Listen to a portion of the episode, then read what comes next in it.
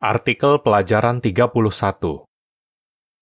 Artikel ini akan dipelajari pada minggu mulai 4 sampai 10 Oktober 2021. Maukah saudara menunggu Yehua dengan sabar? Ayat tema Saya akan sabar menunggu. Mika 7 ayat 7 Nyanyian nomor 128 Bertekun sampai akhir Yang dibahas Saudara mungkin pernah mendengar seorang saksi yang sudah lama dalam kebenaran berkata, Dulu saya pikir Armageddon pasti sudah datang sebelum saya tua. Kita semua pasti mengharapkan Yehua segera membinasakan dunia yang jahat ini, apalagi karena sekarang keadaannya sulit. Tapi kita harus sabar. Di artikel ini, kita akan membahas prinsip-prinsip Alkitab yang bisa membantu kita. Kita juga akan melihat dua situasi yang mengharuskan kita untuk menunggu Yehua dengan sabar.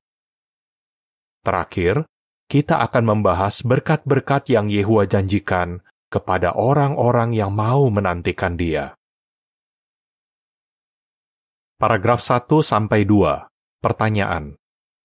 Apa yang akan kita bahas di artikel ini? Bagaimana perasaan saudara kalau paket yang saudara tunggu-tunggu tidak datang-datang, padahal saudara sangat membutuhkannya? Apakah saudara akan jadi kecewa? Memang wajar kalau saudara merasa begitu.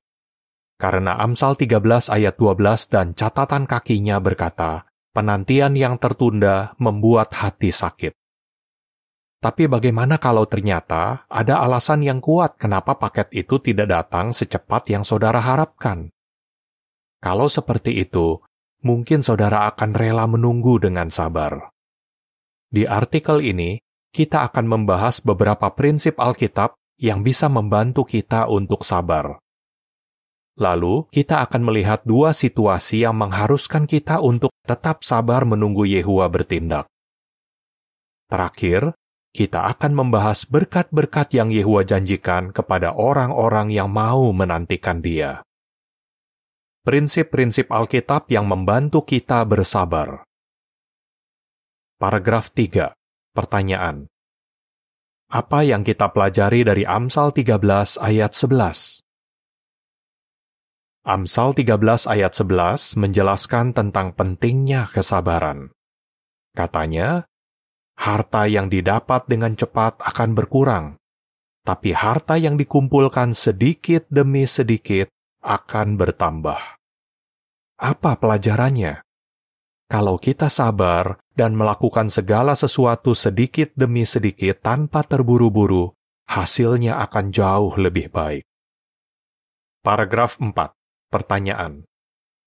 Apa yang kita pelajari dari Amsal 4 ayat 18? Amsal 4 ayat 18 berkata, Jalan orang benar seperti cahaya pagi yang terang, yang makin lama makin terang hingga tengah hari. Ini berarti Yehua memberitahukan kehendaknya kepada kita secara bertahap. Tapi, ayat ini juga bisa berlaku untuk kemajuan rohani orang Kristen. Dibutuhkan waktu untuk bisa bertumbuh secara rohani. Tidak bisa buru-buru. Kita harus rajin belajar serta mengikuti nasihat dari firman Allah dan organisasinya. Lama-lama, kepribadian kita akan semakin mirip dengan Kristus, dan kita akan semakin mengenal Allah. Perhatikan bagaimana Yesus menggambarkan pertumbuhan ini. Paragraf 5. Pertanyaan. Bagaimana Yesus menggambarkan pertumbuhan rohani seseorang? Yesus menggambarkan berita kerajaan yang kita sampaikan seperti benih kecil yang bertumbuh dalam hati orang-orang yang tulus. Dia berkata, Benih itu bertunas dan bertumbuh tinggi, dan orang yang menaburnya tidak tahu bagaimana itu terjadi. Tanah itu sendiri yang menghasilkan buah secara bertahap. Pertama-tama tangkai, lalu bulir, dan akhirnya bulir gandum yang matang. Markus 4 ayat 27 dan 28. Apa maksud Yesus? Seperti tanaman yang bertumbuh sedikit demi sedikit, orang yang menerima berita kerajaan juga bertumbuh secara rohani sedikit demi sedikit. Misalnya, kalau pelajar Alkitab kita semakin akrab dengan Yehua, kita bisa mulai melihat banyak perubahan yang bagus dalam hidupnya. Tapi, kita harus ingat bahwa Yehua lah yang membuat benih kecil itu bertumbuh. Gambar untuk paragraf 5 Seperti tanaman yang bertumbuh sedikit demi sedikit, orang yang menerima berita kerajaan juga bertumbuh secara rohani sedikit demi sedikit. Paragraf 6 7. Pertanyaan. Apa yang bisa kita simpulkan dari cara Yehua menciptakan bumi? Yehua tidak pernah buru-buru dalam mengerjakan apa pun. Dia selalu bertindak dengan sabar demi kemuliaan namanya dan juga kepentingan ciptaannya. Misalnya, coba perhatikan bagaimana Yehua menyiapkan bumi secara bertahap untuk manusia. Alkitab berkata bahwa ketika Yehua menciptakan bumi, dia menentukan ukuran-ukurannya, memasang tiang-tiang penyangganya, dan meletakkan batu utamanya. Ayub 38 ayat 5 dan 6. Dia bahkan meluangkan waktu untuk memeriksa hasil kerjanya.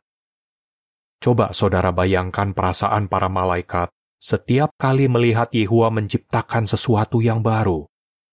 Mereka pasti sangat terkesan. Bahkan, mereka dikatakan bersorak menyerukan pujian. Ayub 38 ayat 7 jadi apa kesimpulannya? Yehua tidak terburu-buru ketika menciptakan alam semesta ini. Semuanya dibuat dengan penuh pertimbangan dalam waktu yang lama sekali. Saat Yehua memeriksa seluruh hasil kerjanya, dia berkata bahwa itu sangat baik. Kejadian 1 ayat 31 Paragraf 8. Pertanyaan. Apa yang akan kita bahas berikutnya? Masih ada banyak prinsip Alkitab yang menunjukkan bahwa kesabaran itu penting. Berikutnya, kita akan membahas dua situasi yang mengharuskan kita untuk menunggu Yehua dengan sabar. Kapan kita perlu sabar menunggu Yehua? Paragraf 9. Pertanyaan. Kapan kita perlu sabar menunggu Yehua? ketika doa-doa kita belum dijawab.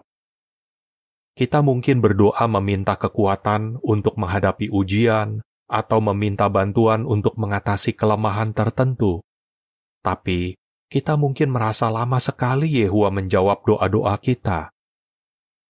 Kenapa Yehua tidak langsung menjawab semua doa kita? Paragraf 10. Pertanyaan. Kenapa Yehua mungkin tidak langsung menjawab doa kita? Yehua mendengarkan baik-baik doa kita. Dia tahu bahwa doa-doa kita yang tulus membuktikan kalau kita beriman kepadanya. Yehua juga ingin melihat apakah kita memang bertindak sesuai doa kita dan sungguh-sungguh mau melakukan perintahnya.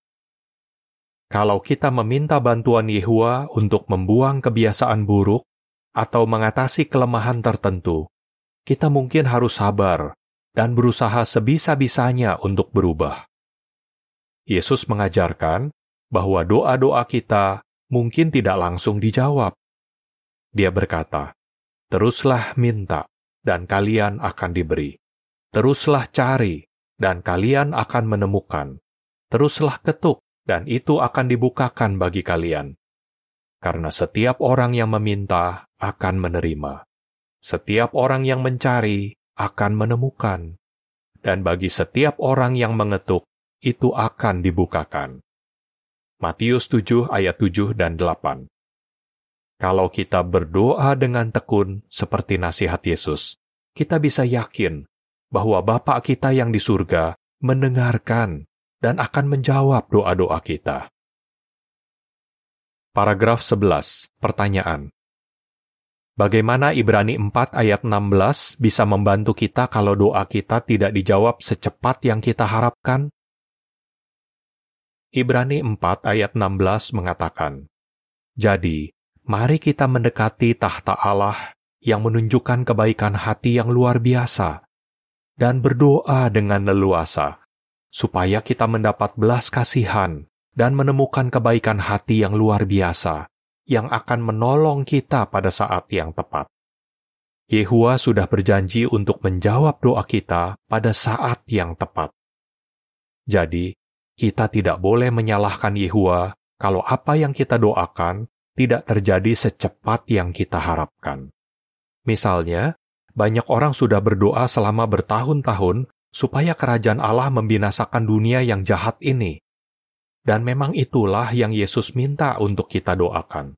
Matius 6 ayat 10. Tapi, bagaimana kalau akhir itu tidak datang pada waktu yang kita inginkan? Apakah kita akan jadi kehilangan iman? Pasti tidak. Itu tidak masuk akal. Jauh lebih bijaksana kalau kita terus menunggu Yehua, berdoa, dan beriman akhir itu pasti akan datang pada waktu yang tepat, karena Yehua sudah menentukan hari dan jamnya. Nantinya, itu akan terbukti sebagai waktu yang terbaik bagi semua orang yang mengasihi Yehua. Matius 24 ayat 36 Gambar untuk paragraf 11 Sambil menunggu Yehua dengan sabar, kita terus berdoa dan beriman kepadanya. Berikut ini adalah keterangan untuk gambar yang dibahas bersama paragraf 11. Seorang saudari sering berdoa kepada Yehua sejak kecil sampai usia tuanya. Waktu dia masih kecil, orang tuanya mengajarkan caranya berdoa. Waktu remaja, dia mulai merintis dan sering berdoa supaya Yehua memberkati pelayanannya. Bertahun-tahun kemudian, suaminya sakit parah dan dia memohon kekuatan dari Yehua untuk menghadapi ujian itu. Sekarang dia sudah menjadi janda, tapi dia masih berdoa dengan tekun dan yakin bahwa Bapaknya yang di surga akan menjawab dia, seperti yang sudah dia rasakan selama ini. Paragraf 12. Pertanyaan. Situasi apa saja yang mungkin menguji kesabaran kita?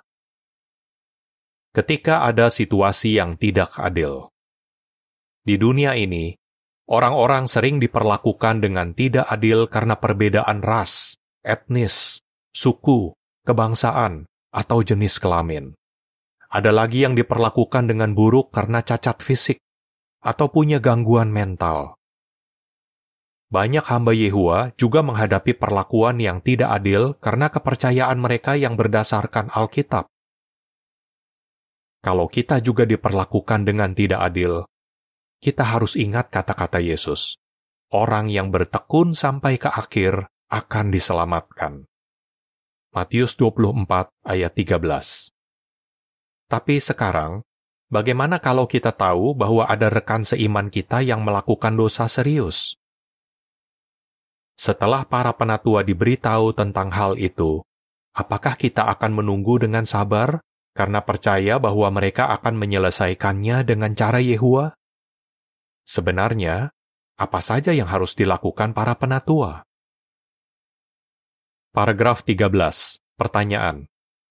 Apa saja yang harus dilakukan para penatua untuk menyelesaikan masalah menurut cara Yehua? Setelah para penatua tahu bahwa ada yang melakukan dosa serius di sidang, mereka berdoa untuk meminta hikmat dari atas.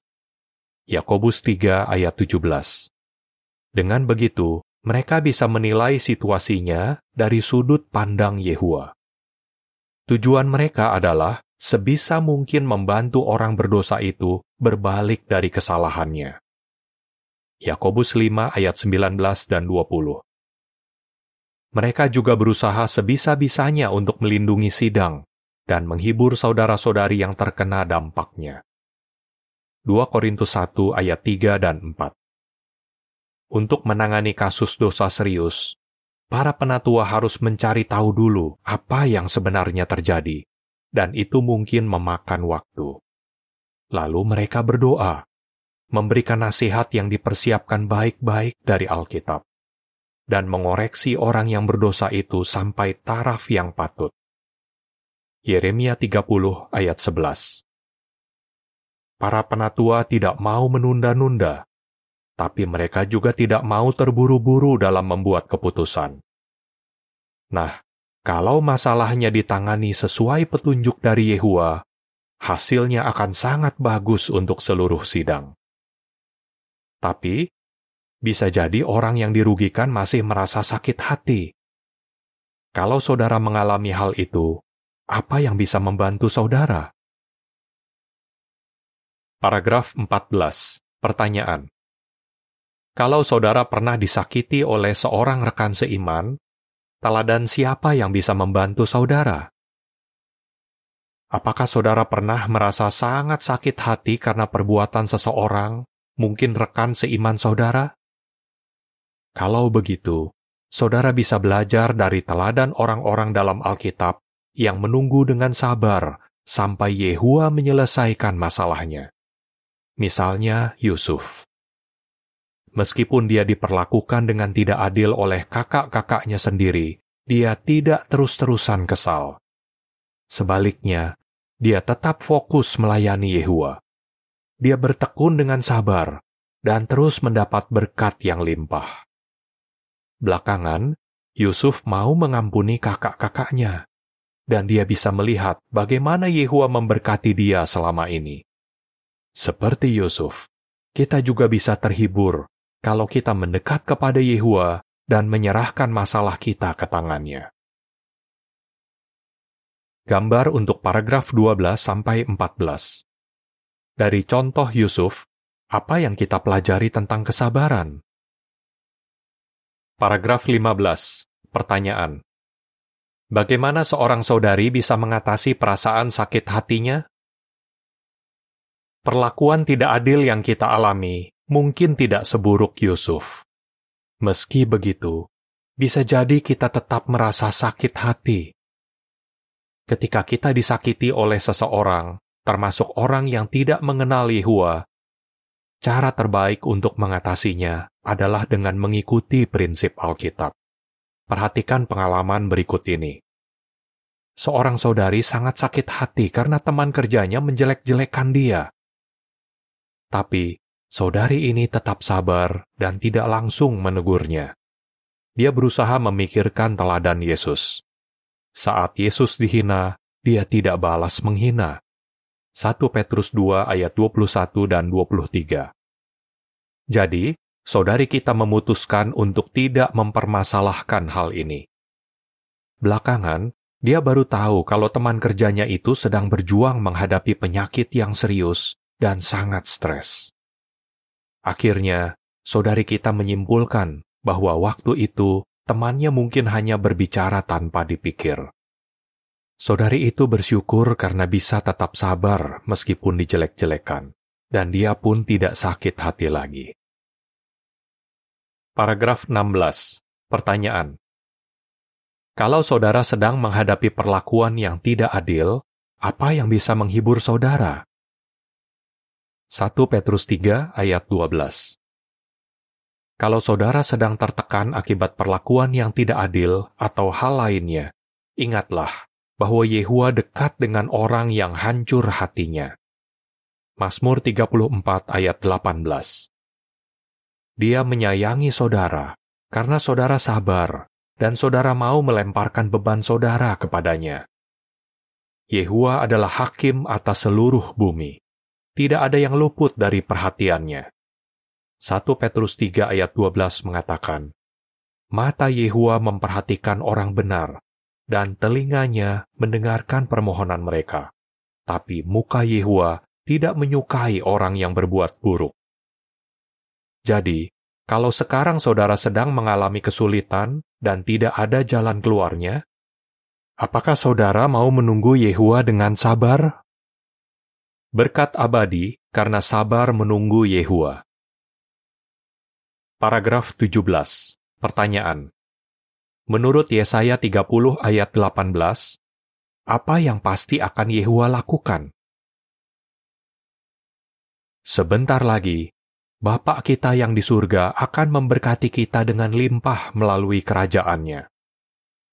Yesaya 30 ayat 18 berkata, Yehua sabar menunggu untuk berbaik hati kepada kalian, dan dia akan bertindak untuk menunjukkan belas kasihan kepada kalian. Sebab Yehua adalah Allah keadilan.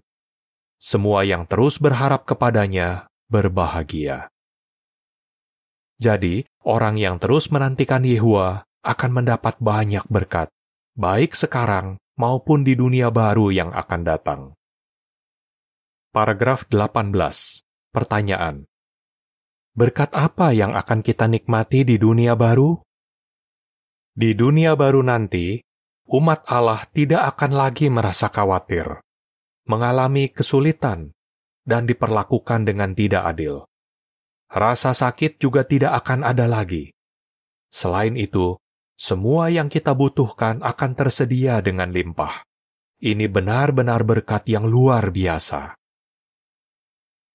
Paragraf 19. Pertanyaan. Yehua sedang mempersiapkan kita untuk apa? Sekarang, Yehua sedang mempersiapkan kita untuk bisa menjadi rakyat dari kerajaannya. Dia membantu kita untuk membuang kebiasaan buruk dan mengembangkan sifat-sifat yang bagus. Jadi jangan menyerah dan jangan putus asa. Kita punya masa depan yang cerah. Semoga sekarang pun kita bisa tetap bersuka cita sambil menunggu dengan sabar sampai Yehua mewujudkan semua janjinya. Apa jawaban saudara? Prinsip Alkitab mana saja yang bisa membantu kita bersabar? Dua situasi apa yang mengharuskan kita untuk menunggu dengan sabar? Apa saja berkatnya kalau kita mau menunggu dengan sabar? Nyanyian nomor 118. Bantu kami semakin beriman. Akhir artikel.